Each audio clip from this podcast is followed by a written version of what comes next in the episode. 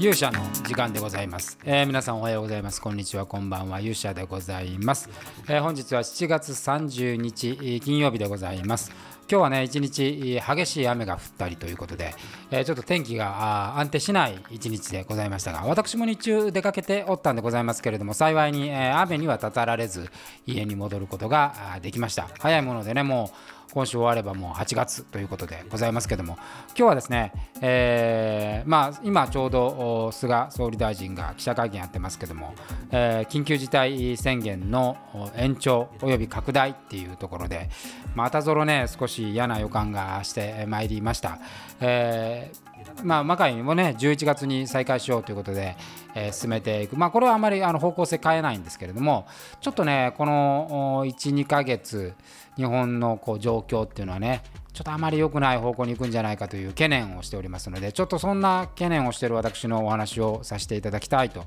えー、考えを述べさせていただきたいというふうに思います。それでは皆さんしばしお耳を拝借いたします。ということでですね、えー、っと緊急事態宣言、東京、沖縄は延長、えー、で来月2日から神奈川、埼玉、千葉、大阪で適用で合わせてまん延防止措置も北海道、石川、京都、兵庫、福岡ということで、えー、決定したということですね。これはまああ感染者の、まあ、急速な拡大というのが背景にあります。えーまあ、東京がね現在今日で3300人えー、重症患者が88人と、えー、いうことで、えーまあ、そういう措置になってきたわけでございますけれども、まあ、これ今ちょうどねオリンピック行われていますからまたオリンピックを中止しろというねようなこうオリンピック推進派オリンピック中止派に分かれて激しい論争が巻き起こるんではないかなというふうに思うんですがこれねちょっとあのまあもうまずいのはね花から分かれてるんですけどちょっとここに至って一番大きなずっとこれ発生した時から一貫して、えー、起こっている出来事というのは結局客観的情報があまりにない、まあ、ないことはないんですけどもその客観的情報に基づいたあ仮説を立てて選択をしているというような気配が全くないということですね。なんとなくその世間の声に押されて、えー、瞬間瞬間で判断してしまっているっていうところがあ非常にちょっと悩ましいというかこれどうなんだろうと思うわけですよ。で例えばその今オリンピックやってますけどもねオリンピックを開催します。でまあ事前にいろいろこう中止論なんかがあってまあまあその時は感染者も増えたんでじゃあ無観客にしますという判断をしましたと。でもね、これ、まあ、こう言われてますけど、まあ、考えてみればですねプロ野球もサッカーも人を入れてるし、え街ではライブ、まあ、ライブハウスもライブもやってれば演劇もやってますし、まあ、もうその辺のところはまほとんど、えー、まあ、お客さんの、ね、制限もほぼないような状態で、え、やっているところもしばしば見受けられるというようなところでございます。本来その最高の状態でやるといったオリンピックを無観客にしてそれでもやるんだっていうならばですね、そのオリンピック期間中ぐらいはですねすべ、てのイベントを中止っていう判断も一つ、まあ、緊急事態って多分そういうことなんで、え、1回目がねそういう形でやりましたからそれぐらいの覚悟を持ってやるならまだで、まあ、それを判断するのはこの数字ですっていう数字を明確に出して、えまあ、そこに対して手を打つ、まあ、こんな手を打ってこんな手を打ってこんな手を打ちますよ。例えばまあいいんですよ。感染者っていうのを一つのバーにするならば、えー、感染者がこの人数になった場合医療崩壊になるので医療崩壊になった場合はそれを阻止するためにはこういう施策を行いますと。で、え、それでもこの人数が取れた場合はもう一律こういう形にしますというような形だった、まあ、論争はあると思うんですよ。それに対して賛成だ反対だっていう。論争はあったとしても軸はあるので。で軸を決めるということが、まあ、政治の力政治の役割ではないかと思うんですがもうねじれちゃってるんでこれも誰も言うこと聞かないと思うんですよね。でこれはまあ延長したところでおそらくですよ、あの人の流れっていうかまあリモートワークねしてるところもありますけどもでもほとんどの人は出勤をしているし、まあ、この間朝玉坂電車乗りましたけどもうすごい人乗ってましたしね。えー、普通に皆さん出かけて働いてらっしゃるっていうような状況だし。で、まあ、逆に言うとオリンピックが最もあの安全な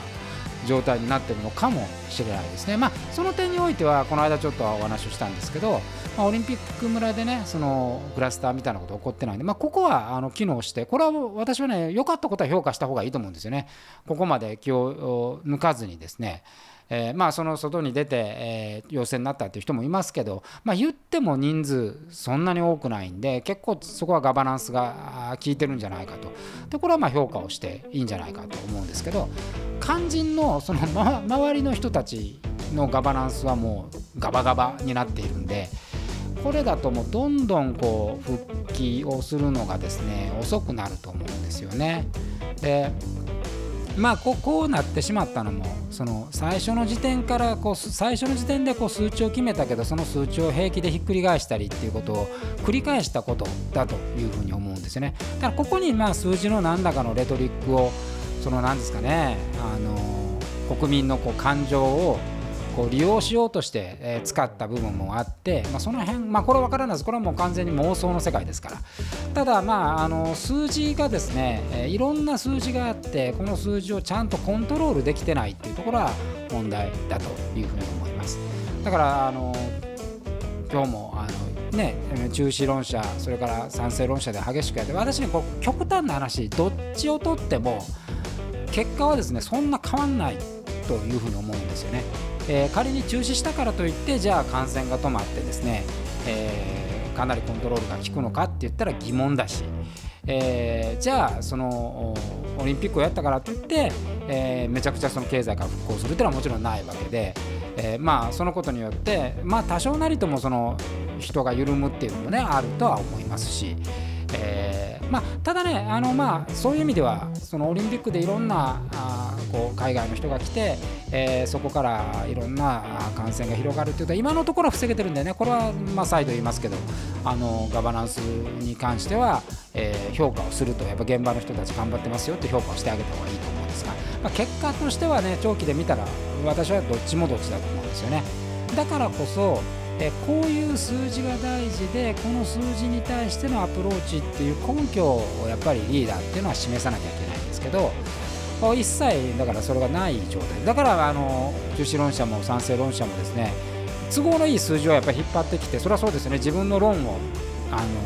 ロジックを証明するわけですからそのエビデンスを探してきて話をするわけですからこの2つの会話っていうのがね、えー、基本的にはあのなんていうか平行線になってえー、具体的な数字にはならないわけですよ。だからまあ今の時点で本来やるべきことだっやるべきだったということは、えー、こういう数字を大事にしますよと。えー、でまあ今でも多分私も全然分かってませんけどじゃあ一体そのもうそもそもその医療崩壊が一番大きな問題だって言ってるわけですから医療崩壊におけるその病床の確保っていうのがいくつあってで確かに病床の確保ってねあの全部がコロナのために振り分けられるわけではなくてそこに他の病気をされたりしている方もいらっしゃいますから、え病床っていうのはこういう形で作られていて、えー、こういう割合でコロナは一応当てているけどもこういうふうになっています。でそこに対して増やす努力はこうこうこうしてるんだけども、まあ、そんなに簡単に増えませんよでもいいんですよ。増え増えませんよっていうこともちゃんと説明をしてだったら今の割合で言うと感染者がこれぐらいになるとダメなんで感染者を防ぐためにはこういうことこういうことこういうことをします、えー、同時に、え病床を増やすためにこういうこととこういうことをしますから協力してください。でそうなったら、えー、このバーを振り切った場合はあもう一律こういうふうに、例えばあ行いますと。こういう措置を取ります、まあ、例えば今回で言えばイベントの中止とか、えー、それから飲食店の、まあ、ここの中止とかね、え、そういうことを出てでそれに対してはこういう保証を行いますっていうことを言えばまあその判断の基準に対していろんな議論もあってもあのおそらくはですねじゃあどうしようっていうことでみんなが知恵を絞れると思うんですけど今のところですね知恵の絞りようがないっていう感じなんですね。どうせまた言うこと変わるだろう。まあ狼少年状態なんで、まあ、そうすると現場の人たちはあのやっぱり自分の生活を優先していくということになろうかなというふうに思うわけです。だからおそらくその緊急事態宣言これを出したからといっておそらくほとんど意味がないのではないかと。でもっと言うとですね結局この期間中もあの、まあ、オリンピックが終わってすごく人が増えたら、まあ、そこで追い詰められてじゃあイベントを全部中止ですよみたいなことが始まるのかもしれないですよねと。そうした時のやっぱ反発が相当大きなことになってやっぱり断絶が生まれるっていうことなんであのまずですねみんながその会話の土俵になるその数字というものの根拠っていうものをですねまずはやっぱり示して、えー、そこから考えると。もういずれにしてももうこれ誰かがええやと言って決めなきゃいけないということは間違いないのでどうせええやと決めるなら決めるでいいんですよ。それが、まあ、我々が投票して選んだ人たちなわけですから、えー、致し方ないと。だけどちゃんと会話みんながそこに知恵を絞れる状態にしてくれないとやっぱりなかなかその理解を得るっていうことは難しい、まあ、どっかねだからオリンピックやって金メダルがどんどん出れば感情に揺れてですね、えー、こちらの指示に従うだろうみたいなことが透けて見えてしまってるっていうのが、まあ、一番大きな問題ではないかというふうに思っておりますだからあの怖いのは結局それがうまくいかなかった時に、まあ、半切れみたいになって、えー まあ、全て中止だみたいな話になるとですねえやっぱり相当なこう今でも業界ダメージ受けてるいろんな産業がこのダメージを受けてしまう可能性があるというふうに思っております。まああんまりねこんな話はしたくはないのですが、えー、やっぱりこうね早くこの状況を脱しなきゃいけない、まあ、もうそろそろですねこれはもうあのみんな一人一人が考える時期になってきているということでまあそういう意味ではこれね変な話で選挙もありますし我々が今この時代時期でこう一回しっかり考えてですね、えー、ルールを作ってあげないと多分、うん、この国はいつまでもこんなことを繰り返すんじゃないかなと。久しぶりにちょっとねあの今日、えー、危機感、まあさまあ、まあ、危機感はずっとあるんですけどあの今記者会見見ててもこれはちょっとやばいなというふうに思いました。であの基本的に今ね私この話をしましたけどそのイベントをやったり、まあ、プロ野球もそうですよ、え、サッカーもそうですまあ、悪いとは一切思っていません、えー、それはやっぱりあの現行の話だとそれは行いますよということですよ。あのきっちりやっぱり理解がしない理解できる状況にはなってませんからそれは現場預かってる人たちにとってみればまあ行うでしょうねというふうに思うんでそれはもう私はそれがいいとか悪いっていう話は全然思っていませんと。まあ、私はね、まあ、その今その魔界っていうものはま止めてはいますけれどもあのそれは私の判断で止めてるんで行ってる人に対する批判というものはないんですが、まあ、その結局土台っていうものをですね、えー、政治のリーダーというものをで、まあ、国を動かしている人たちはちゃんとね示すべきだとそろそろ我々がねそれを声を上げて言わなければいけない時期に来てるんじゃないかなというふうに思います。えーまあ、ちょっと真面目なお話をしてしまいました。えー、ということで、えー、明日はですねあのちょっと気になるガジェットを見つけたんでちょっとガジェットの話したいななんて思います。えー、常にね、えー、売れ売れてるばかりではダメですからやっぱり次のねあの明るい話題も探していかないとっていうふうに思いますんで、明日はそんなちょっとお話も考えております。ということで、えー、本日の勇者の時間はこの辺りで。それでは皆さん、また次回お会いしましょう。それではさようなら。